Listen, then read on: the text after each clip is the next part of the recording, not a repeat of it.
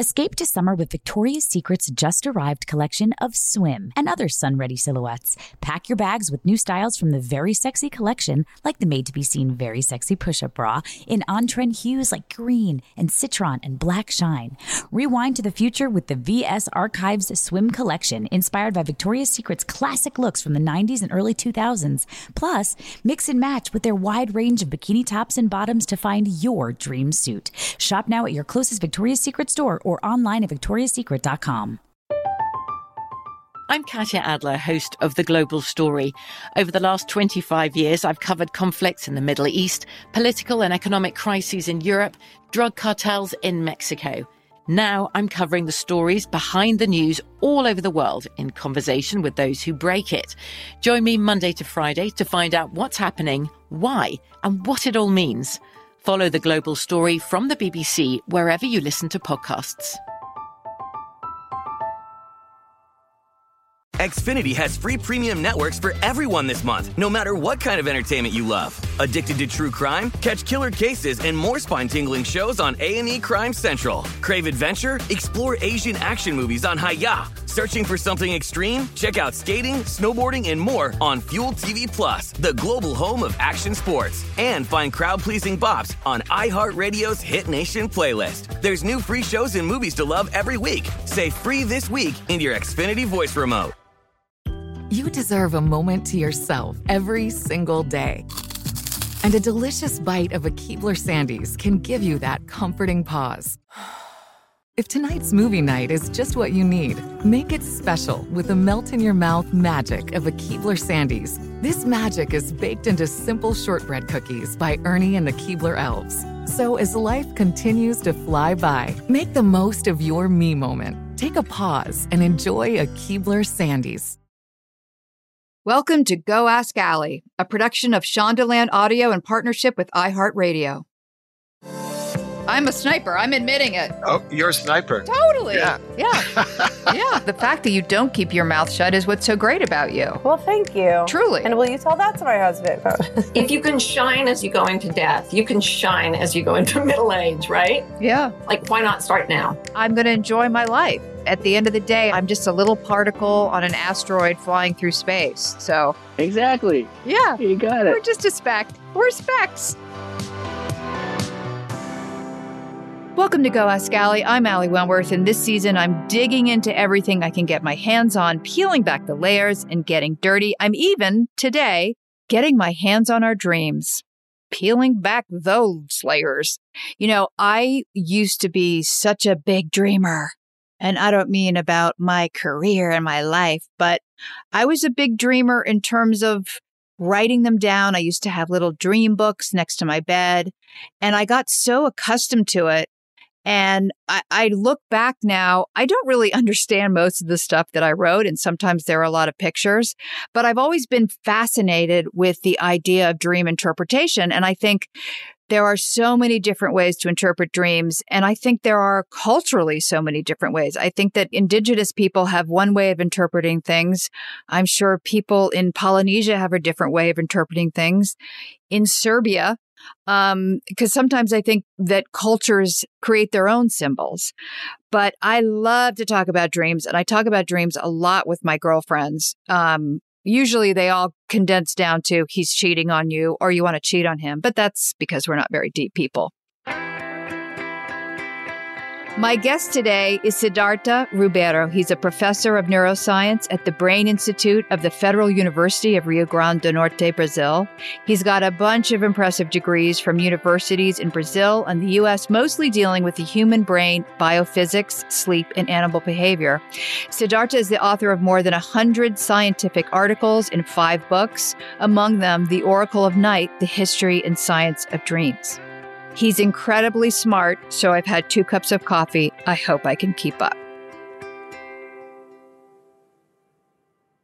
So, Sidarta, first of all, thank you for being on this podcast. You're in Brazil, which is uh as that's the furthest we've ever spoken to somebody. So, thank you. Sure, no problem. I'm going to start out with a huge umbrella question, which is what is dreaming?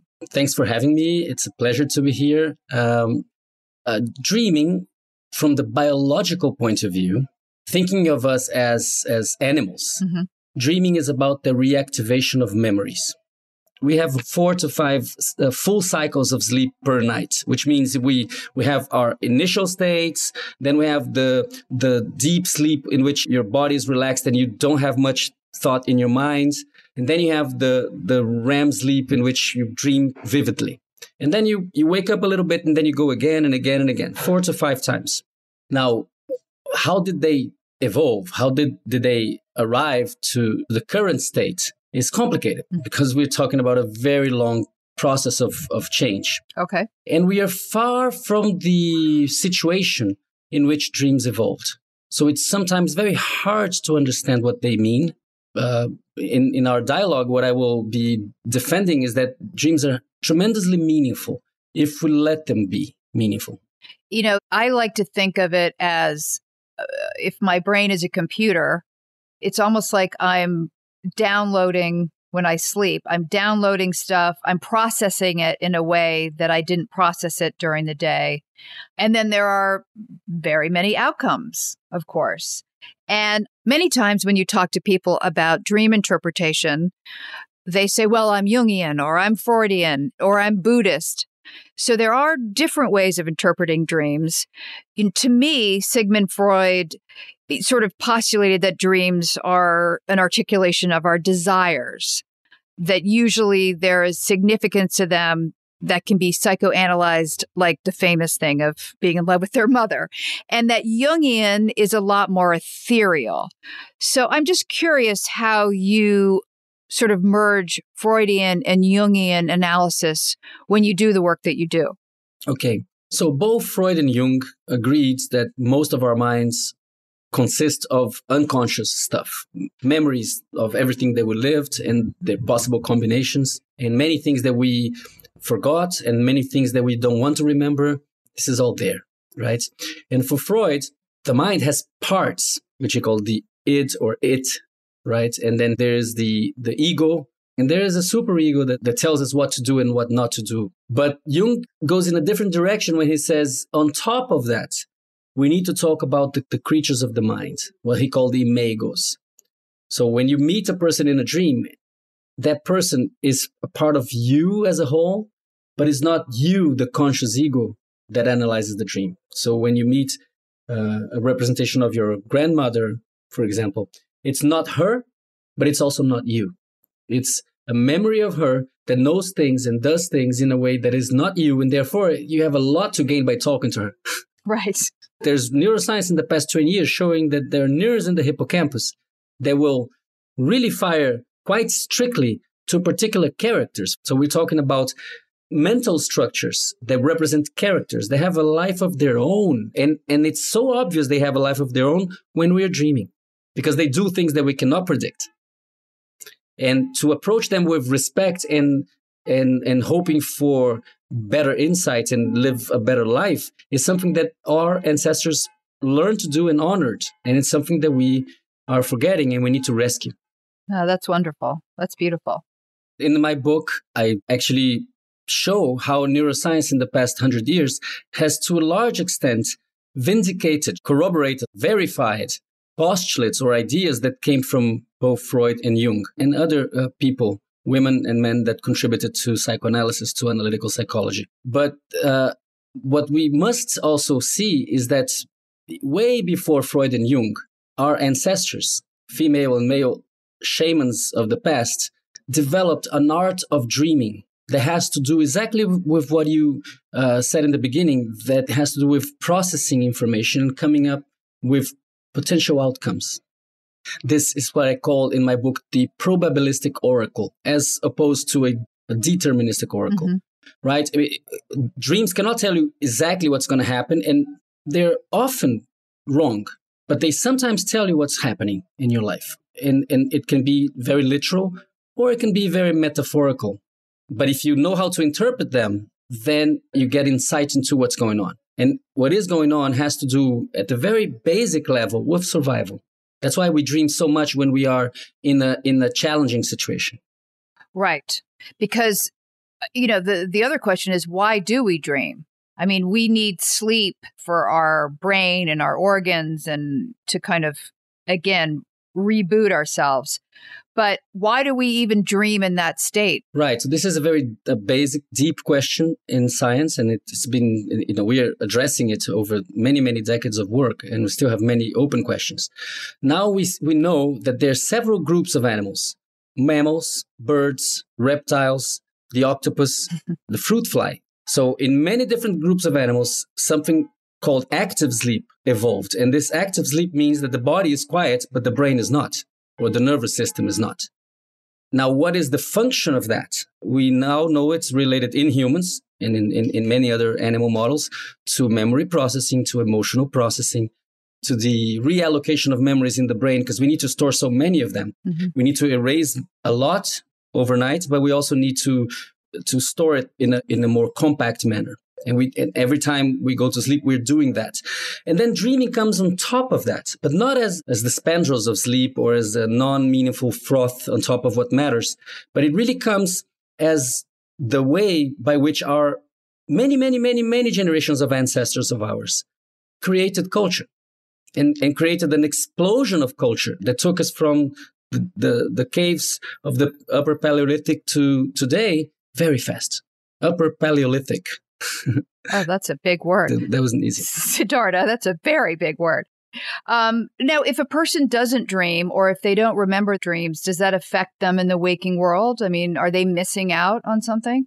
Absolutely, yes. But people are not aware of that because we entirely lost the, the our connection to the importance of those moments. So people are willing to sacrifice their sleep and, of course, their dreaming for many things because they want to stay on late at night watching screens, because they want to uh, have alcohol at night or cannabis for that matter, or because they take sleep pills or because they take antidepressants. There are many, many ways in which you can impair your ability to sleep well and, and, and enough and to have a, a deep dreaming experience. Now, if they're doing everything right and they still can't recall a dream, they may be repressing it, but it's very rare. Mm-hmm to be able to repress it entirely.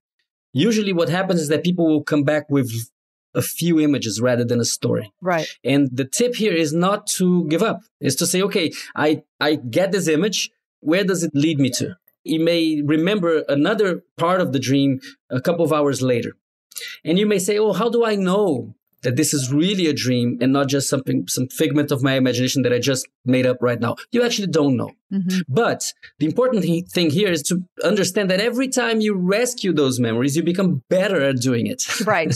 so if you keep doing it, after a few days, you can write four or five pages per night. But once we allow that to happen, what emerges is, is actually quite powerful because it's something that evolved from, you know, eons ago and that now can be taken back and and really i mean give people insight into what's going on in their lives. What are their desires? What are their fears? Or what are their challenges? And how to proceed how to navigate reality. So i, I really like a, f- a phrase from jung that says the, the dreams prepare the dreamer for the following day. Yeah. Tomorrow is what it's all about. Right. So dreams couple past and present to future right dreams are something that we are coupling all the time what happened to what will happen and it is the subconscious and the consciousness connecting is that what's happening when we dream Yes, and especially when we wake up and we're able to rescue the dream, because when the dream is happening, it, we're we're at, usually at a very low level of consciousness. Mm-hmm. If it's high enough, then we become lucid, and then it's a different kind of dreaming that has in which we decide what happens in the dream to a large extent, and this can be trained, and this can be used actually to learn. But we're talking about regular dreaming here, and in regular dreaming, we're not very conscious. People, when you when you're dreaming, you're usually not really making strong decisions.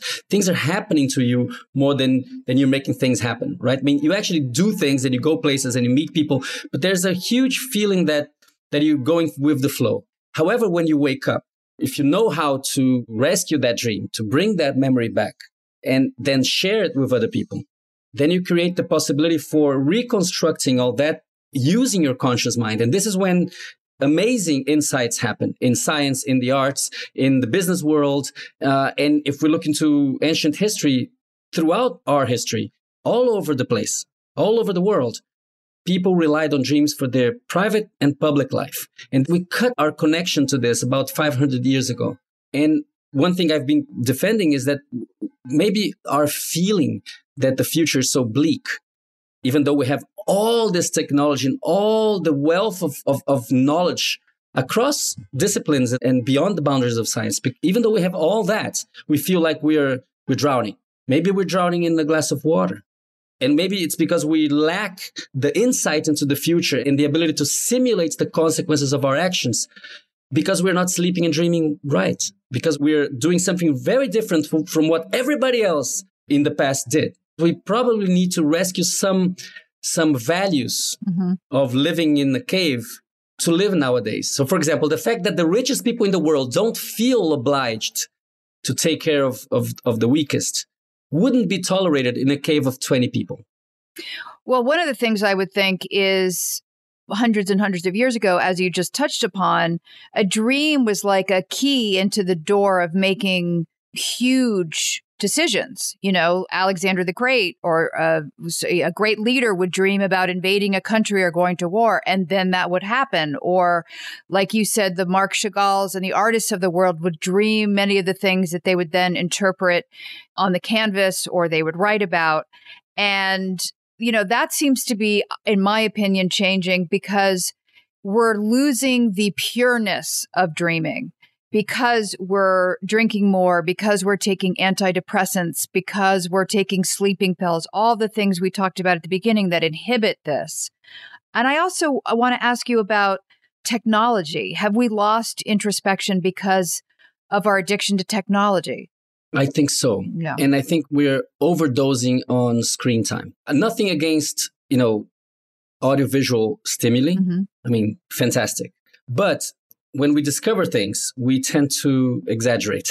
and I think we, we're just going through this process now.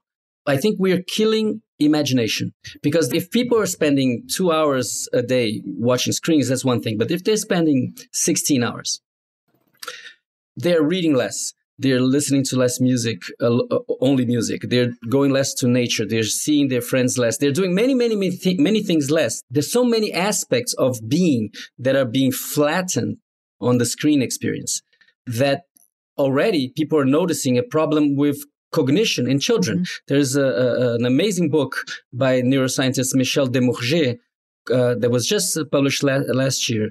Uh, in, in Portuguese, it's the uh, free translation, the, the, the industry of idiots. Wow. Why why has this title? It's because this is the first generation to have, in average, an IQ that is lower than their parents. Ever since the beginning of the IQ tests, they have been going up from generation to generation. And now our children, they have the feeling they know everything, but it's really, really shallow. And it's it's an overload of stimuli that actually leave little space to filling the gaps, to using the imagination. And and I say this as a father mm-hmm. of two boys. They're entirely addicted. The more they have it, the worse they get. Mm-hmm it's not like they will be satisfied. So it's actually something really close to addiction to, to hard drugs, right? How are they going to enjoy reading if they have something that is so much easier than reading, in which everything is already prepared and complete and there's little space for imagination to to develop. And in my book i just i go in detail about how the process of imagining things is really sort of the same thing as dreaming. Yeah. It's dreaming while awake and it's something that distinguishes us from other animals.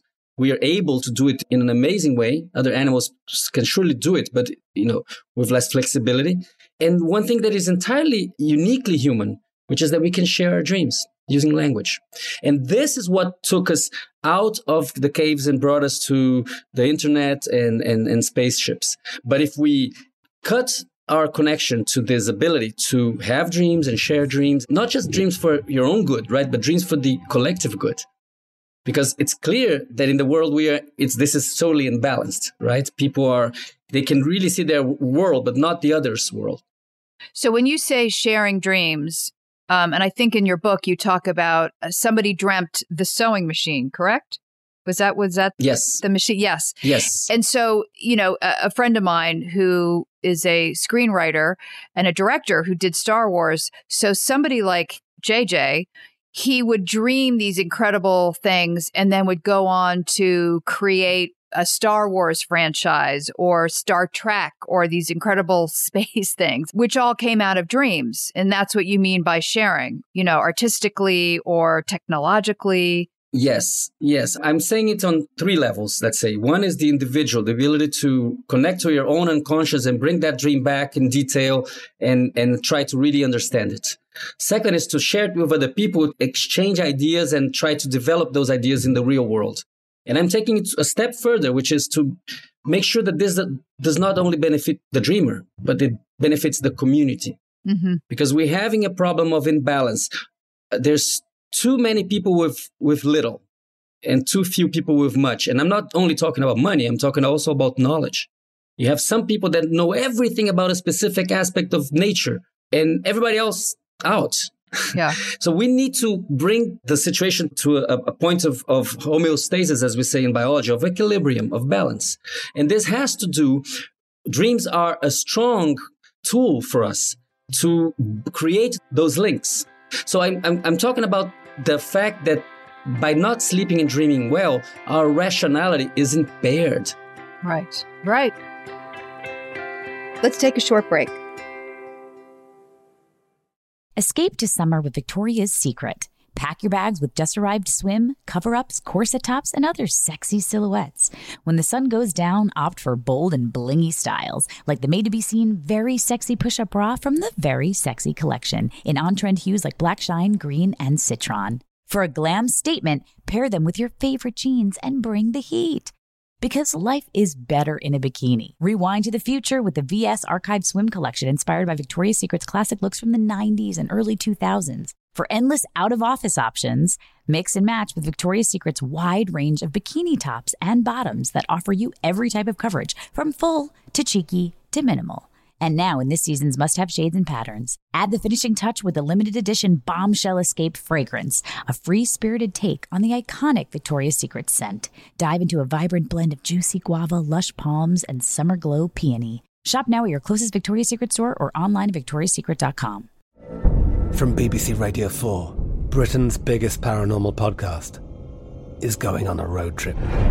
I thought in that moment, oh my God. We've summoned something from this board. This is Uncanny USA. He says, Somebody's in the house, and I screamed. Listen to Uncanny USA wherever you get your BBC podcasts, if you dare.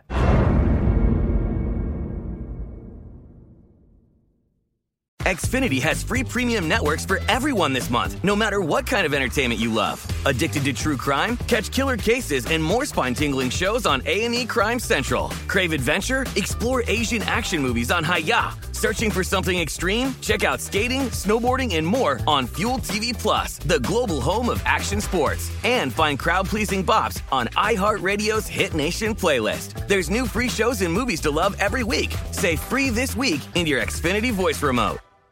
We are the voice of NASCAR. The green flag is in the air, and we are underway. The great American race. The Motor Racing Network.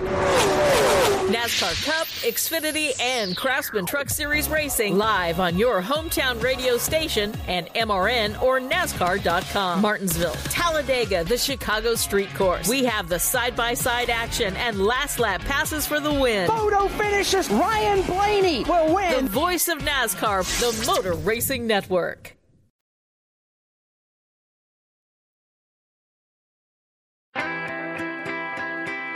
Okay, let's get back to it. Should we be writing them down? I used to write my dreams down when I was younger, but is that a good lesson for us and a good exercise? Absolutely, Ali, because if you don't do it, first of all, you don't fully develop your ability to remember.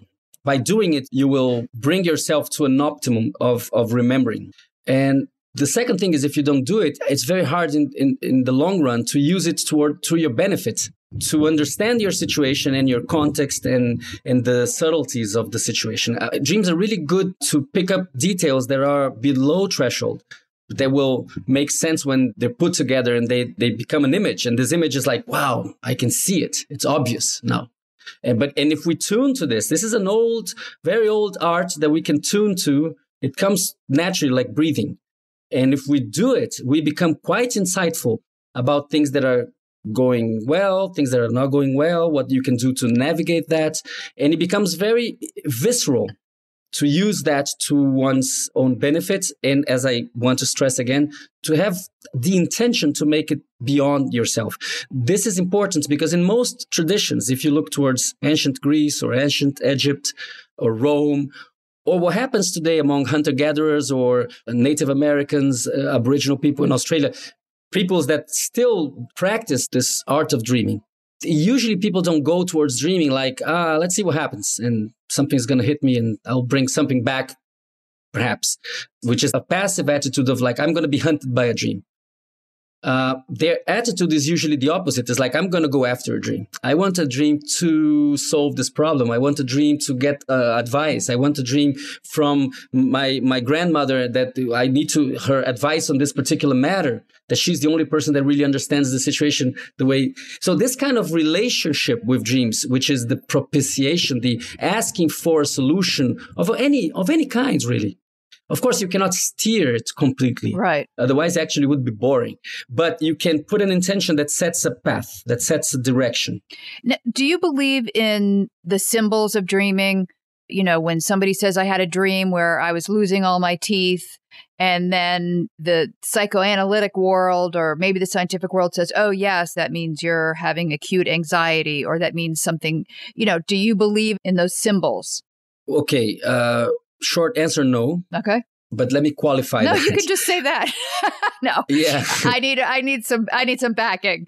Yeah, let, let me explain mm-hmm. that. This is something that this is a, a genre that started uh, what in Akkadian, in Assyria, in Babylon, four thousand years ago and you still can find it and you can still find it on the internet and people are still going to be making money on this for probably a thousand years but they have been debunked uh, Freud begins the interpretation of dreams by saying, look, this cannot make any sense because you cannot establish meaning without referring to the context of the dreamer. The context of the dreamer is the scenario where the drama happens. And if you don't have access to that, you're out of any possibility of interpretation. And, and, and you always, even if you think you're sure about it, then you need to ask the dreamer, does it make sense? Mm-hmm. And, and it has to be very careful because it's very easy to bring your own interpretation toward to, to the person and the person say, oh, yeah, sure. And you really curtail the whole process. Mm-hmm. Yes, I, I'm, I'm sure that Freud would love to know that I agree with him. awesome. Great. Yes. Uh, so, for example, if I tell you that I had a dream of a shark, you may guess it's a nightmare, but you need context. Maybe I'm a person that loves sharks. Maybe I'm a biologist that, that researches sharks or whatever. Freud actually cleared that, I think, that, that problem a long time ago when he said, you know, the dream is quite meaningful, always meaningful if you know how to interpret it. Right. But the person that is best positioned to interpret it is the dreamer. and if you have a dialogue that is open enough with your family member, with your spouse, with your friends, with your psychoanalyst, this person will be mm-hmm. useful, but not bring the solution.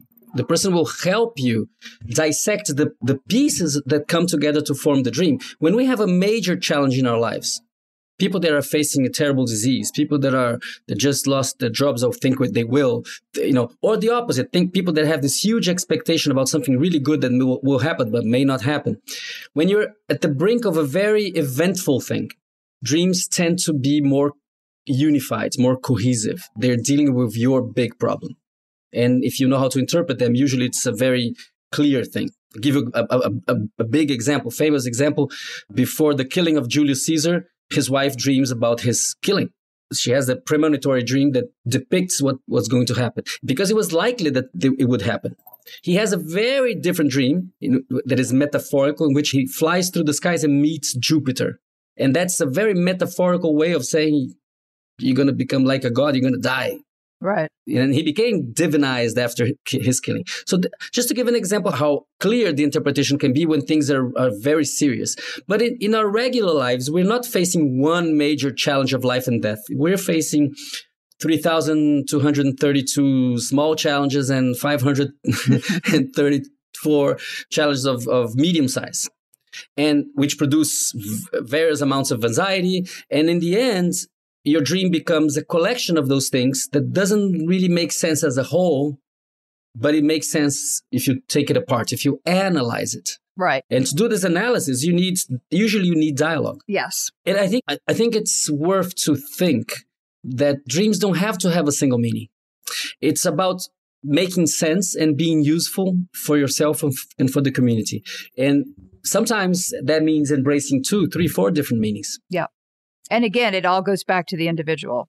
Absolutely. Yes. I mean, you know, Freud, I mean, I believe he was saying that dreams were a day residue, right? Revisiting all the memories and emotions during your waking life and processing them. And I'm just thinking that historically, if there were dreams, premonitions, let's say, of Caesar's death, I wonder right now during, you know, the pandemic, I bet people had dreams, nightmares about dying, which I'm, I'm trying to understand the difference between a dream that could quite in fact be a premonition or a dream that is completely fear based. Yeah, yeah. I think that in fact the distinction is is not very uh, clear. Why?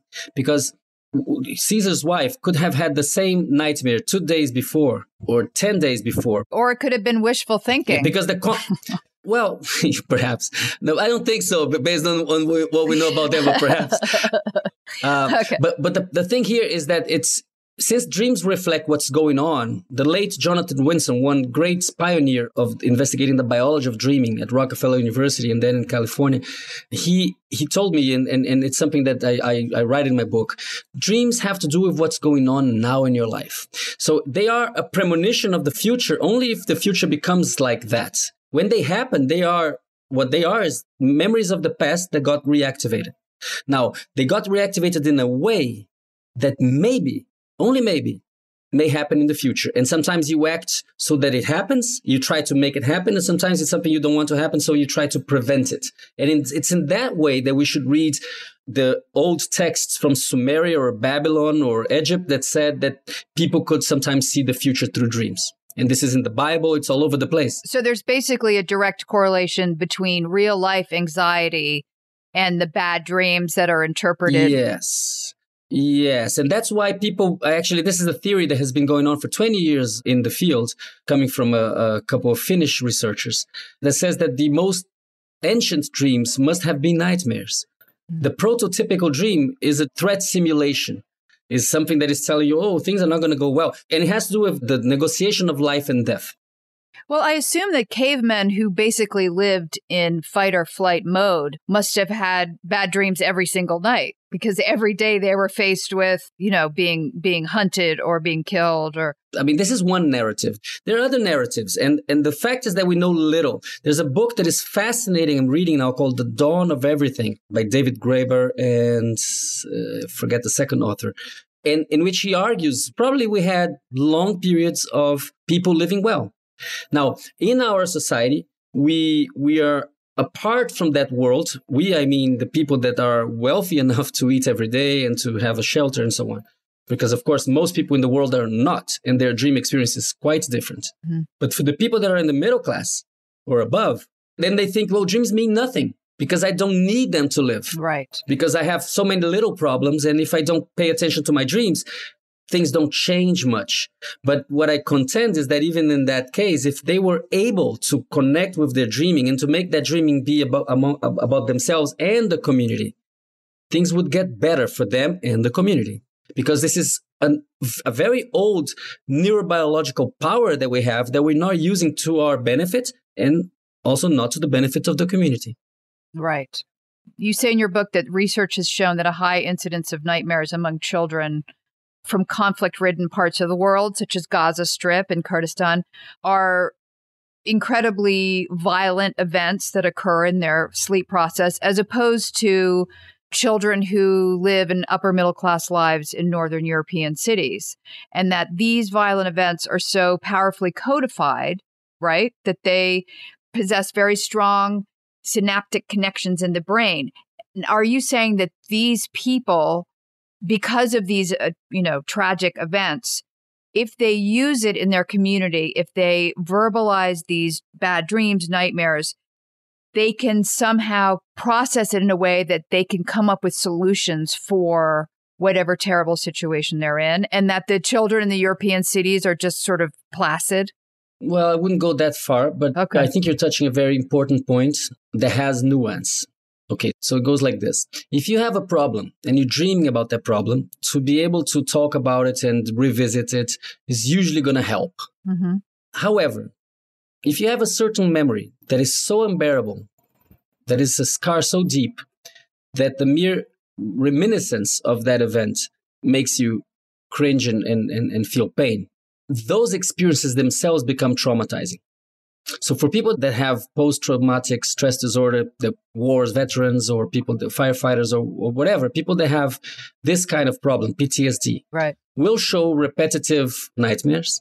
This is actually one of the hallmarks of PTSD, and they need help because they, if because just having more nightmares will dig deeper the the hole they're in um, to, to put it in a biological manner, the more electrical activity that passes through those neurons that represent those memories, the strongest the connections will become. So it becomes an attractor of electrical activity every, every time the person relaxes or goes to sleep, but just actually relaxes, dozes a bit, these memories will surface and it will become painful to sleep, painful to dream, and, and life becomes uh, unbearable. So they need help. What sort of help? So that help has to do with changing those connections, what we would say, you know, at a, at a, at a psychological level to resignify those memories, to say, okay, let's, this happened, you can't change it, but let's try to associate this with other things that are not so menacing, that are not so uh, hurtful, and that will allow you to move on. And a lot of what is done in psychotherapy in different ways from the pharmacology that tries to pair the reactivation of those memories with something that calms you down to the psychoanalytical setting that pairs the evocation of those memories or something close to those memories, sometimes not even go there, with a, a setting that is quite um, mild, right, non-menacing. So MDMA is something that might work. Oh, MDMA is a revolution for trauma. Yeah. It's a revolution for trauma. And I think psychedelics in general and cannabis are a revolution for well, cannabis is, is a wide arc arch of applications, but in the case of psychedelics and MDMA is among them for trauma, depression, it's really a, a game changer and the industry knows it. Yes. We'll be right back. Escape to summer with Victoria's Secret. Pack your bags with just arrived swim, cover ups, corset tops, and other sexy silhouettes. When the sun goes down, opt for bold and blingy styles, like the made to be seen very sexy push up bra from the Very Sexy collection in on trend hues like black shine, green, and citron. For a glam statement, pair them with your favorite jeans and bring the heat. Because life is better in a bikini. Rewind to the future with the VS Archive Swim Collection inspired by Victoria's Secret's classic looks from the 90s and early 2000s. For endless out of office options, mix and match with Victoria's Secret's wide range of bikini tops and bottoms that offer you every type of coverage from full to cheeky to minimal. And now, in this season's must have shades and patterns, add the finishing touch with the limited edition Bombshell Escape fragrance, a free spirited take on the iconic Victoria's Secret scent. Dive into a vibrant blend of juicy guava, lush palms, and summer glow peony. Shop now at your closest Victoria's Secret store or online at victoriassecret.com. From BBC Radio 4, Britain's biggest paranormal podcast is going on a road trip. I thought in that moment, oh my God. We've summoned something from this board. This is Uncanny USA. He says, Somebody's in the house, and I screamed. Listen to Uncanny USA wherever you get your BBC podcasts, if you dare.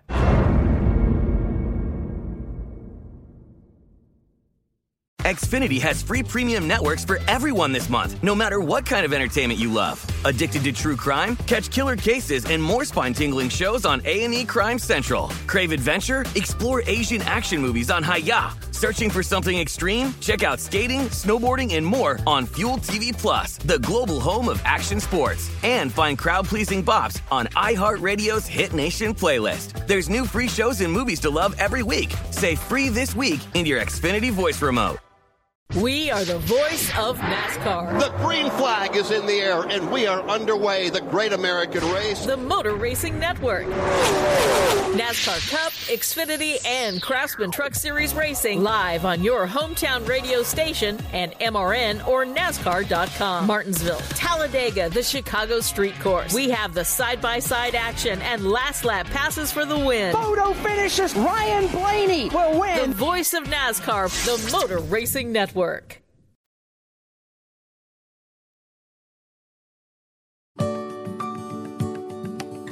And we're back. You know, I wanted to ask you about meditation and transcendental meditation and how that affects a lot of what you talk about in your book, meaning it's not REM sleep, but the brain connections, they must be very similar. In other words, and people do say they dream in a meditative state. Absolutely. Uh, if you were to consider what's going on from the point of view of the brain, we're talking about the engagement of the pretty much the same brain areas. What we call the default mode network. It's a circuit of brain regions that allow us to remember the past, imagine the future, tell stories, invent stories, create stories, to be able to imagine the minds of others, and also to be able to put ourselves in other shoes. All those things, which are essential for living uh, a happy life and for living in a community, they are engaging brain areas, which are the brain areas engaged during dreaming, engaged during the psychedelic experience, and engaged during meditation. Now, what happens to those brain areas in terms of who gets activated and deactivated at what frequency, in synchrony, not in synchrony, those details, they vary depending on whether you're considering dreaming at the beginning of the night, at the end of the night, dreaming when you're awake, dreaming when you are after drinking ayahuasca or after transcendental meditation or yoga nidra. Mm-hmm. So those things will change. And I think there's now more awareness of that.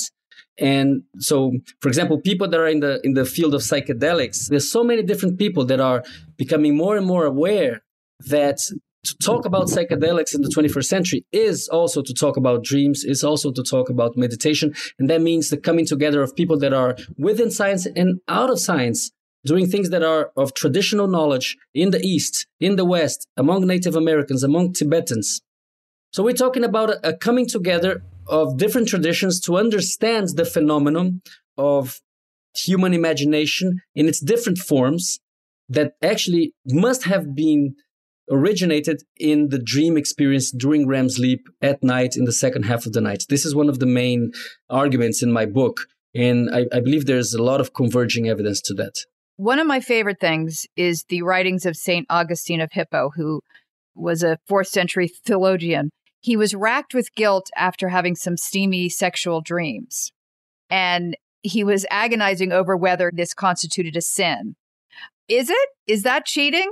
If you have dreams where you have desires about other people or sexual in nature, is there anything to be interpreted by that?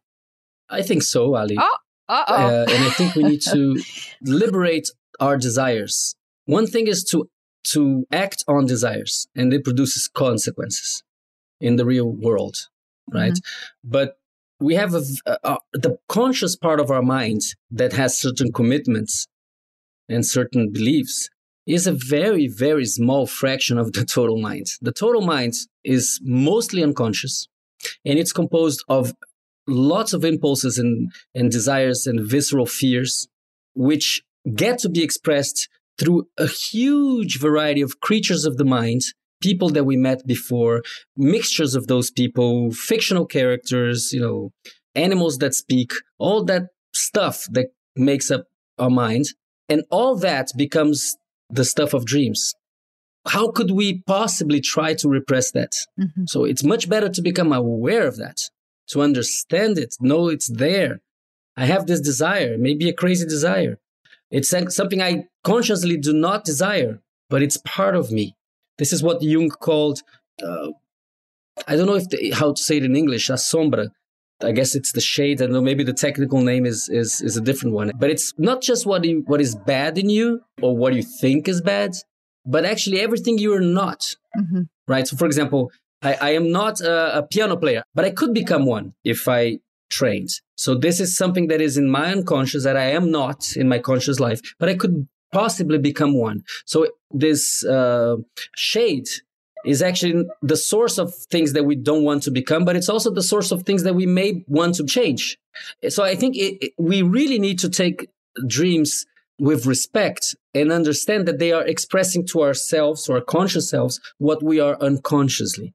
And to say, oh, this is wrong, is to say no to yourself. Now, to say I'm going to do this in the real life is a different story. Well, yes, yes. Because you can imagine the consequences consequences of our, your actions. If you're able to imagine the consequences of your actions, maybe you say, "Oh, okay, I would like to do this, but I won't do it." Right. And that's Freud talks a lot about that, about how you can learn to to see how, what's going on and then calm down. Yeah. And relax and be okay with the situation as it is. So in in a perfect world, would you love to have sort of sleeping pods in businesses? Yes. Naps at schools, more opportunity for Yes, hammocks. Oh, hammocks. Uh, schools need uh, hammocks Okay. in places that allow it, that are not too cold, or in places that are you know protected. I have been doing this kind of research for, for years now. We showed, and other groups in the world have shown, that if you allow children to nap in schools, they will learn more. Well, they they retain more, right? They retain more and it lasts longer. Mm-hmm. Last year, two years ago actually, we published a paper showing that, and this is a problem in Brazil, there's a huge population of illiterate people in Brazil still. And children take forever to learn to read and write in some communities. So we showed that we can, with three weeks of training, half an hour a day, followed by naps, they can double their speed of reading. And that lasts for at least four months, and in one group for at least a year It's incredible. just by having a nap after the training to, to make a difference between, say, B and D or P and Q, which are things that hinder learning to read and write. But if you don't have the naps and only the training, they learn well, but they lose it later. So it doesn't stick. And I think the schools in the future will always have uh, opportunities for sleep and, and I would say sleep on demand. After learning, we need to sleep. And before learning, we need to sleep. Yeah. Now, I think this should also be taken into consideration in the workplace because people become more creative, more relaxed, less prone to conflicts when they sleep well. Mhm. There's no reason why we shouldn't embrace the siesta. Uh, listen, I agree. Europe has that down. Americans, not so much. So, okay, when I see my beloved dog who's lying next to me and he's asleep and his paws are moving and his eyes are fluttering and sometimes he makes little I always assume he's just dreaming about chasing a squirrel. But is there any evidence that it's deeper than that? Do I have a deeply thinking animal next to me? Well, we don't know how conscious our pets are. There's no reason to believe that they are so distant from us, especially in the case of dogs that were uh, changed so much in, in contact with us. Right. But we also don't know how to express that. Uh, a philosopher called Wittgenstein, right, said if a lion could speak, we would not understand. Right. So to understand somebody is to be able to put yourself in their shoes or right in their leash or Yeah. you know to be able to assume that perspective. Uh, there were experiments done in the 60s with cats classical experiments that i describe in the book by michel jouvet in lyon in france showing that when we go to rem sleep our bodies are inhibited. We do not act out our dreams right? You move your eyes but you don't move anything else. Mm-hmm. maybe uh, you know sometimes you move a little bit but not too much. Um, and there neurons in the brain that will make that happen. When those neurons are uh, not allowed to work what he found is that the cats will pounce and meow and do and jump and, and curl and, and do lots of you know cat things when they are in rem sleep which suggests that they are having a very rich dream experience that enacts the the kind of behaviors that are really important for their survival as species, things that make sense to do in a cat life will emerge during cat dreaming. And you could then probably imagine very similar things for, for your dog. But how much can your dog travel in the past and in the future, Right. we think it's quite little in comparison to us. I'm going to assume that my dog is solving big world problems when he's asleep. Perhaps. All right, so now, Sidarta, it's your turn to ask me a question. Nothing too science heavy. No, I want to know what is the dream that most impacted your life? The dream I've had while sleeping. Yes. Yes.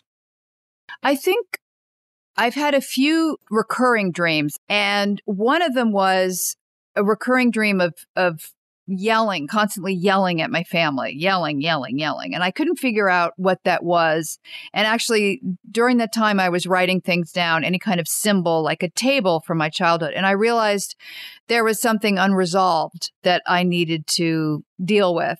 And I actually ended up sort of with the help of dreams and psychoanalysis being able to have a conversation with my family about being overlooked and not seen and and actually it made us stronger for it. So it was a dream that certainly helped me in the long run and gave me the ability to see that there was a subconscious issue and deal with it. Although dreaming it did not make me feel good the end result was actually incredibly therapeutic and cathartic. Awesome. Oh, Sidarta, thank you so much. This book is so rich with so many things that, you know, uh, we couldn't get into everything or this would be a four day podcast. But The Oracle of Night is such a wonderful book. And thank you so much for being on my podcast. Uh, excellent conversation. Thank you. So, Sidarta's book, The Oracle of Night The History and Science of Dreams, is it's a very dense book, but it is really an incredible read. And just talking to him now, it made me realize that I got to start writing down my dreams again. And it also made me very sad because I thought about how there's so much turmoil in the world right now. The fact that we've been seeped in this global pandemic, and how maybe if we have dreamt a little more and paid attention to our dreams, there would have been all kinds of solutions. Um, but also, it's interesting to know that you know, all dreams are interpreted based on the dreamer. You know, I used to think, oh, I can just look up what does it mean when you see a four legged person in my dream or a cow with a heart over it? What does that mean? And I think it doesn't necessarily mean anything, like he said, until you really interpret it yourself. So I urge you to read the book.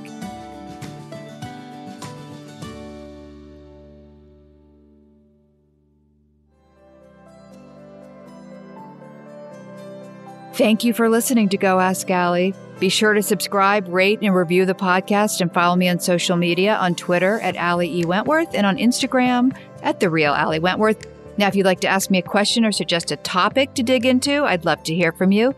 And there's a bunch of ways you can do that. You can call or text me at 323 364 6356, or you can email a voice memo right from your phone to Go Ask Ali podcast at gmail.com.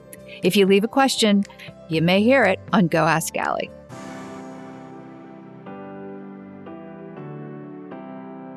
Go Ask Ali is a production of Shondaland Audio in partnership with iHeartRadio. For more podcasts from Shondaland Audio, visit the iHeartRadio app, Apple Podcasts, or wherever you listen to your favorite shows. From BBC Radio 4, Britain's biggest paranormal podcast is going on a road trip. I thought in that moment, oh my God, we've summoned something from this board. This is Uncanny USA. He says, Somebody's in the house. And I screamed. Listen to Uncanny USA wherever you get your BBC podcasts, if you dare.